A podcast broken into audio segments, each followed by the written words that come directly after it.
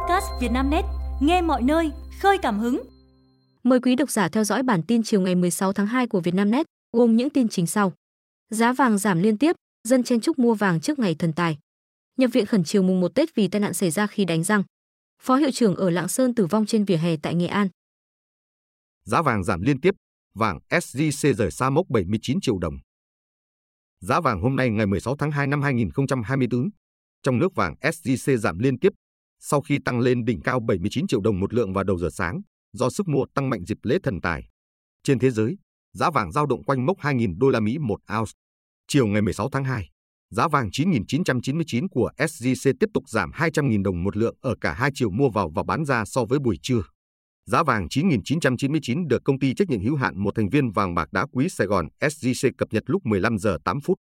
Và giá vàng 9.999 được tập đoàn vàng bạc đá quý Doji niêm yết lúc 15 giờ 52 phút, lần lượt mua vào và bán ra như sau. SJC Hà Nội 76 triệu 400 nghìn đồng và 78 triệu 620 nghìn đồng một lượng. SJC Thành phố Hồ Chí Minh 76 triệu 400 nghìn đồng và 78 triệu 600 nghìn đồng một lượng. SJC Đà Nẵng 76 triệu 400 nghìn đồng và 78 triệu 620 nghìn đồng một lượng. Doji Hà Nội 76 triệu 350 nghìn đồng và 78 triệu 550 nghìn đồng một lượng.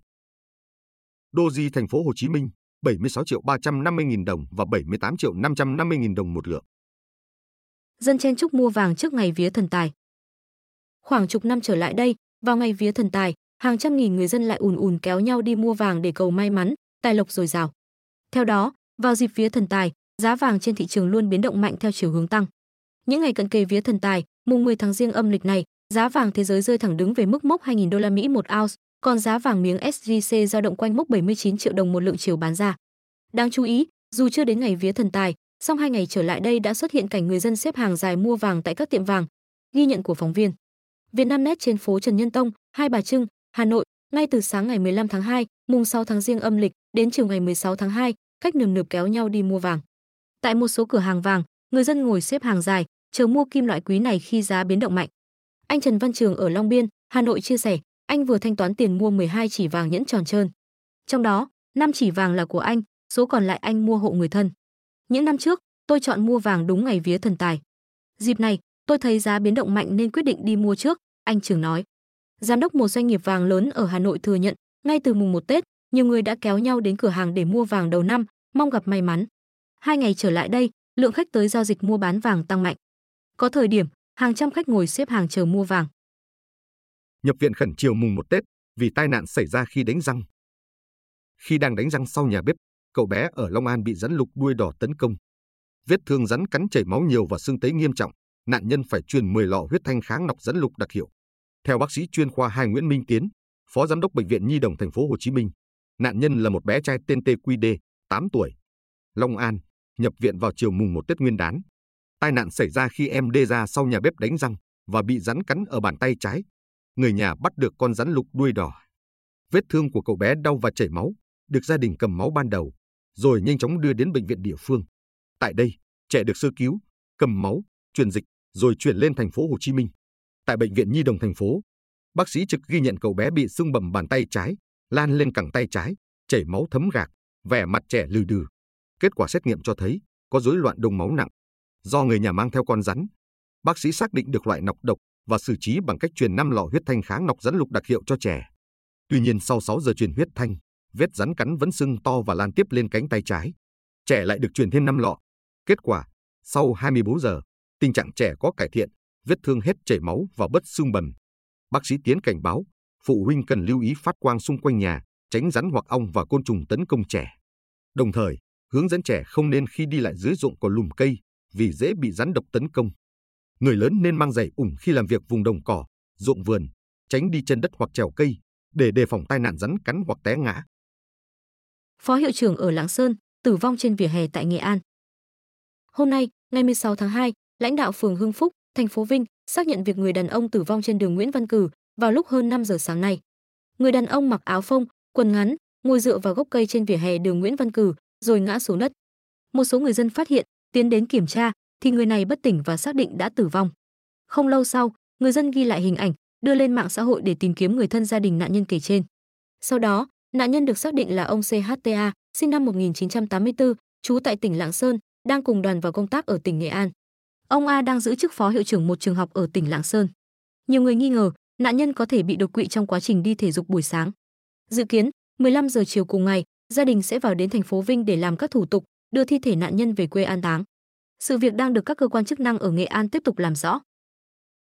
Mâu thuẫn đón con về nhà ngoại không xin phép, chồng đâm vợ tử vong. Ngày 16 tháng 2, Công an huyện Mộ Đức, tỉnh Quảng Ngãi cho biết đang tạm giữ hình sự đối với Trần Ngọc Thiên, 28 tuổi, trú xã Đức Minh, huyện Mộ Đức để điều tra hành vi giết người. Theo thông tin ban đầu, tối 15 tháng 2, chị LTMH, 25 tuổi, vợ của Thiên, đến đón hai con nhỏ ở gia đình bố mẹ chồng, xã Đức Minh, về nhà mẹ đẻ xã Đức Chánh. Chị Hát không báo trước với Thiên. Tại đây, con vào nhà xin phép Thiên để đi cùng mẹ về nhà ngoại. Thiên và vợ lúc này xảy ra mâu thuẫn, dẫn đến việc chồng dùng dao sát hại vợ. Gây án xong, Thiên đến công an đầu thú. Trước đó, vợ chồng Thiên đưa hai con nhỏ vào tỉnh Đồng Tháp mưu sinh. Đến tháng 3 năm 2023, Thiên và chị Hát xảy ra mâu thuẫn, nên chồng đưa hai con nhỏ về quê sống. Chị Hát tiếp tục ở lại tỉnh Đồng Tháp làm ăn, đến ngày 8 tháng 2 về quê nhà đón Tết, thì sau đó xảy ra vụ việc đau lòng trên. Hiện vụ việc đang được cơ quan chức năng tiếp tục điều tra, làm rõ. Mất não sau khi dùng thần dược. Bệnh nhi 9 tuổi, quê Hà Tĩnh, phát hiện động kinh từ 3 năm trước. Gần đây, tần suất co giật của trẻ tăng lên, gia đình mua thuốc cam không rõ nguồn gốc, về cho uống. Sau khoảng 2 tuần, trẻ co giật nhiều hơn kèm nôn, đau đầu, lơ mơ, nên được đưa vào bệnh viện huyện, rồi chuyển đến Bệnh viện Sản Nhi Nghệ An. Kết quả xét nghiệm định lượng chì trong máu cho thấy bé bị ngộ độc chì nặng, có tổn thương não. Nồng độ chì trong máu của trẻ là 91 UGDL, ngưỡng được chấp nhận là dưới 10 UGDL. Bệnh nhi nhanh chóng được chuyển đến Bệnh viện Nhi Trung ương để tiếp tục theo dõi và điều trị. Tại Bệnh viện Nhi Trung ương, trẻ nhập viện trong tình trạng lơ mơ, co giật nhiều và kéo dài, giảm chi giác, được hồi sức tích cực để đảm bảo chức năng sinh tồn. Tuy nhiên sau một ngày điều trị, tình trạng chi giác trẻ xấu dần, tăng áp lực nội sọ nặng, đe dọa đến các chức năng sống. Bệnh nhi rơi vào tình trạng mất não. Bác sĩ chuyên khoa 2 Nguyễn Tân Hùng, Phó trưởng khoa cấp cứu và chống độc, Bệnh viện Nhi Trung ương nhận định đây là ca ngộ độc rất đáng tiếc vì sự thiếu hiểu biết của gia đình. Khi không tuân thủ hướng dẫn điều trị bệnh động kinh, không cho trẻ uống thuốc đều đặn và đi tái khám theo lịch, mà tự ý dùng thuốc không rõ nguồn gốc. Công ty Đài Loan bỏ rơi khách ở Phú Quốc, bị tố chây ỳ trả tiền nhiều đối tác. Một số du khách Đài Loan trong đoàn 292 người bị bỏ rơi ở Phú Quốc do tranh chấp tài chính giữa hai công ty du lịch đã lên tiếng ngay khi trở về quê nhà. Trả lời câu hỏi của các phóng viên CNA tại sân bay quốc tế Đào Viên, nam du khách tên Linh nói rằng ông hy vọng công ty tổ chức chương trình We Love Tour sẽ đưa ra lời giải thích rõ ràng về chuyến du lịch vô số thiếu sót. Các hành trình hứa hẹn trên đảo Phú Quốc đã không được thực hiện như lịch trình quảng cáo trước đó. Ông Linh cho biết, bản thân cảm thấy như mình bị lừa vì một số chi phí đi lại và ăn ở, lẽ ra do công ty du lịch chi trả, thì lại được chuyển sang tay du khách. Trong khi đó, một nam du khách giấu tên khác chia sẻ với CNA, anh đã trả tiền cho chuyến đi 5 ngày do We Love Tour sắp xếp, nhưng đến ngày thứ 3 anh lại bị bỏ rơi suốt 3 tiếng đồng hồ mà không có chỗ ở. Thậm chí, vào ngày thứ 4, anh phải tự chịu một phần chi phí bữa ăn vì không được cung cấp thức ăn. Cũng bày tỏ sự không hài lòng với We Love Tour, một người đàn ông tên Sử nói rằng anh cảm thấy công ty du lịch đã không thành thật trong việc xử lý tình huống phát sinh. Ông Sử cho biết, toàn bộ vụ việc xuất phát từ tranh chấp giữa công ty We Love Tour và công ty trách nhiệm hữu hạn du lịch quốc tế Winner của Việt Nam, nhưng khách hàng lại là những người phải chịu thiệt. Hôm 15 tháng 2, Wang KWOTSI, người đứng đầu cơ quan giao thông vận tải Đài Loan, nói với các phóng viên ở Đài Bắc rằng We Love Tour có thể bị đình chỉ kinh doanh tới 3 tháng do thiếu trách nhiệm, trên cơ sở các quy định liên quan đến du lịch và bảo vệ người tiêu dùng. Cơ quan quản lý du lịch Đài Loan trước đó cũng cho biết, một cuộc điều tra sẽ được tiến hành để xác định liệu có bất kỳ hành vi sai trái nào từ phía công ty Đài Loan hay không. Vụ Vạn Thịnh Phát, vợ chồng bà Trương Mỹ Lan và đồng phạm hầu tòa gần 2 tháng. Dự kiến ngày 5 tháng 3, Tòa án Nhân dân Thành phố Hồ Chí Minh sẽ mở phiên tòa xét xử sơ thẩm đối với bị cáo Trương Mỹ Lan, 68 tuổi, chủ tịch tập đoàn Vạn Thịnh Phát, cùng chồng là Chu Lập Cơ, 68 tuổi và 84 bị cáo về các tội tham ô tài sản, đưa hối lộ, nhận hối lộ, vi phạm quy định về cho vay trong hoạt động của các tổ chức tín dụng, lợi dụng chức vụ, quyền hạn trong khi thi hành công vụ, thiếu trách nhiệm gây hậu quả nghiêm trọng và lạm dụng tín nhiệm chiếm đoạt tài sản. Phiên tòa dự kiến kéo dài tới ngày 29 tháng 4 do thẩm phán Phạm Lương Toàn, Chánh tòa hình sự, làm chủ tọa. Viện Kiểm sát Nhân dân tối cao phân công 10 kiểm sát viên thuộc Viện Kiểm sát Nhân dân tối cao và Viện Kiểm sát Nhân dân Thành phố Hồ Chí Minh giữ quyền công tố tại tòa. Có 5 luật sư tham gia bào chữa cho bà Trương Mỹ Lan, gồm các ông Phan Trung Hoài, Phan Minh Hoàng, Nguyễn Huy Thiệp, Giang Hồng Thanh và Trương Thành Đức. Theo cáo buộc, từ năm 2012 đến tháng 10 năm 2022, bà Trương Mỹ Lan đã thâu tóm nắm giữ trên thực tế số lượng cổ phần gần tuyệt đối của ngân hàng SCB, từ 85 đến 91,5% cổ phần, qua đó trở thành cổ đông có quyền lực. Bà Lan đã dùng quyền lực của mình để chỉ đạo, điều hành, thực chất là thao túng toàn bộ hoạt động của SCB, phục vụ các mục đích khác nhau của mình. Siêu xe McLaren Senna của Phan Công Khanh giao bán tại Đức, giá hơn 2 triệu đô la Mỹ. Chiếc siêu xe McLaren Senna GTR, từng xuất hiện trong showroom Car Super của Phan Công Khanh, vừa được giao bán tại một đại lý siêu xe ở Đức. McLaren Senna GTR là phiên bản đường đua của dòng xe thể thao Senna. So với phiên bản đường phố, Senna GTR sở hữu nhiều thay đổi về thiết kế và hiệu suất, tuy nhiên không được tham gia giao thông, do không đạt chuẩn khí thải và độ ồn. Đại lý Car Super đã nhập mẫu xe này về từ năm 2022 từ Hồng Kông. Tuy nhiên, sau khi Phan Công Khanh bị khởi tố về tội lừa đảo chiếm đoạt tài sản, số phận của nhiều mẫu siêu xe trong đại lý này trở nên bí ẩn, gồm cả chiếc McLaren Senna GTR mang số đeo 33. Mới đây, đại lý siêu xe Homan International tại Đức đã chính thức giao bán chiếc xe này. Theo thông tin từ trang web, giá trị của chiếc xe lên đến 1.988.800 euro, hơn 2,14 triệu đô la Mỹ. Tuy nhiên, mức giá này chưa bao gồm thuế giá trị gia tăng. Ở đợ của chiếc McLaren Senna GTR này vừa dừng ở con số 80 km. Do đó, tình trạng của chiếc xe gần như còn mới hoàn toàn. Đặc sản hạ hỏa làm từ 10 nguyên liệu, khách ăn giải ngấy sau Tết ở Hải Phòng. Ở vùng đất Thủy Nguyên, Hải Phòng, có một món cuốn lạ miệng, đầy màu sắc, luôn hút khách tìm mua vào bất cứ thời điểm nào trong năm, là món bún cuốn. Đặc biệt trong dịp Tết, bún cuốn trở thành món ngon thanh mát, có tác dụng giải ngấy hiệu quả sau những bữa tiệc tùng, sum họp quá nhiều thức ăn. Bún cuốn, hay còn được gọi là cuốn bún tôm, cuốn hành trần, là món ăn được sáng tạo và lưu giữ qua bao thế hệ của người dân làng Trịnh, thôn Trịnh Xá, xã Thiên Hương. Lâu dần, món ăn được nhiều người biết đến, trở thành đặc sản hấp dẫn của vùng đất Thủy Nguyên và được gọi tên là bún cuốn Thủy Nguyên.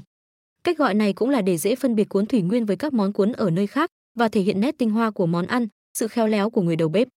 Theo người dân địa phương, để làm món cuốn Thủy Nguyên ngon và đạt chuẩn thì cần chuẩn bị tới 10 nguyên liệu khác nhau, gồm rau diếp, xà lách, rau mùi, rau răm, hành củ tươi hoặc hành lá, thịt ba chỉ, trứng, đậu rán, tôm, giò lụa, bún. Bún làm cuốn phải là bún rang bừa, sợi dài, thẳng mực của làng Trịnh Xá. Tôm nên lựa tôm đồng, kích thước đồng đều. Rau xà lách không được chọn cây có lá quá to, dập nát. Hành lá phải tươi, to, dài đều nhau. Một số nguyên liệu cần làm chín cũng phải đảm bảo đẹp mắt, như trứng rán phải mỏng, vàng óng. Tôm rang phải giòn, có màu đỏ tươi. Hành lá trần qua nước sôi sao cho hành mềm, dễ cuốn mà vẫn giữ được độ dai và có vị ngọt. Thêm diễn biến bất ngờ vụ Son Heung-min ẩu đả. Đội tuyển Hàn Quốc đang phơi bày cảnh nội bộ tệ hơn bao giờ hết, mà nếu liên đoàn bóng đá nước này không mau chóng xử lý, sẽ còn để lại hậu quả nghiêm trọng hơn. Dư luận xứ Kim Chi hiện rất bức xúc, đổ dồn về Lee Kang-in, ngôi sao đang chơi cho PSG và là người gây hấn đàn anh, thủ quân đội tuyển quốc gia Hàn Quốc, Son Heung-min. Dù sao trẻ này đã lên tiếng xin lỗi, nhưng điều đó có vẻ càng khiến người hâm mộ tức giận khi biết thêm hành động đáng trách của cầu thủ này sau vụ ẩu đả. Cụ thể, theo tờ Hankyung, vào thời điểm trước khi diễn ra trận bán kết, Hàn Quốc đấu Jordan, với kết quả thua 0-2, Lee Kang-in cùng hai cầu thủ khác được nhắc đến trong nhóm chơi bóng bàn gây ồn ào là Seo Yang-woo, Jung Woo-yang lại tiếp tục có hành động trêu người bằng việc cùng nhau chơi lộn chai nước giữ thăng bằng ở trên sân. Ai làm chai nước bị đổ thì sẽ nhận hình phạt búng tai từ hai người còn lại. Việc đùa giỡn trên sẽ chẳng có gì nếu vào tối hôm trước đó, ba cầu thủ này không phớt lờ kèm thách thức lời nhắc của đội trưởng Son Heung-min, tiếp tục gây ồn ào với việc chơi bóng bàn, dẫn đến đàn anh túm cổ Lee Kang-in và cầu thủ này tung ra cú đấm, Son né được. Nhưng chân sút số 7 bị chật ngón tay trong lúc xô sát và được các đồng đội can ngăn. Từ vụ việc gây sốc trong nội bộ tuyển Hàn Quốc giữa Son Heung-min và Lee Kang-in ở ASEAN Cup 2023 vừa qua, tờ Mặt Trời lật lại mối quan hệ trong quá khứ giữa hai người, cho thấy mâu thuẫn dường như âm ỉ từ lâu. Nguồn này nhắc lại thời kỳ huấn luyện viên Bento còn nắm đội Hàn Quốc, cho rằng ông hẳn đã biết mọi chuyện nên không dùng Lee Kang-in. Quý độc giả vừa nghe bản tin podcast thời sự tổng hợp chiều ngày 16 tháng 2 của Vietnamnet, được thể hiện qua giọng đọc AI của VB. Bản tin được phát sóng hàng ngày lúc 18 giờ. Mời quý vị và các bạn chú ý theo dõi.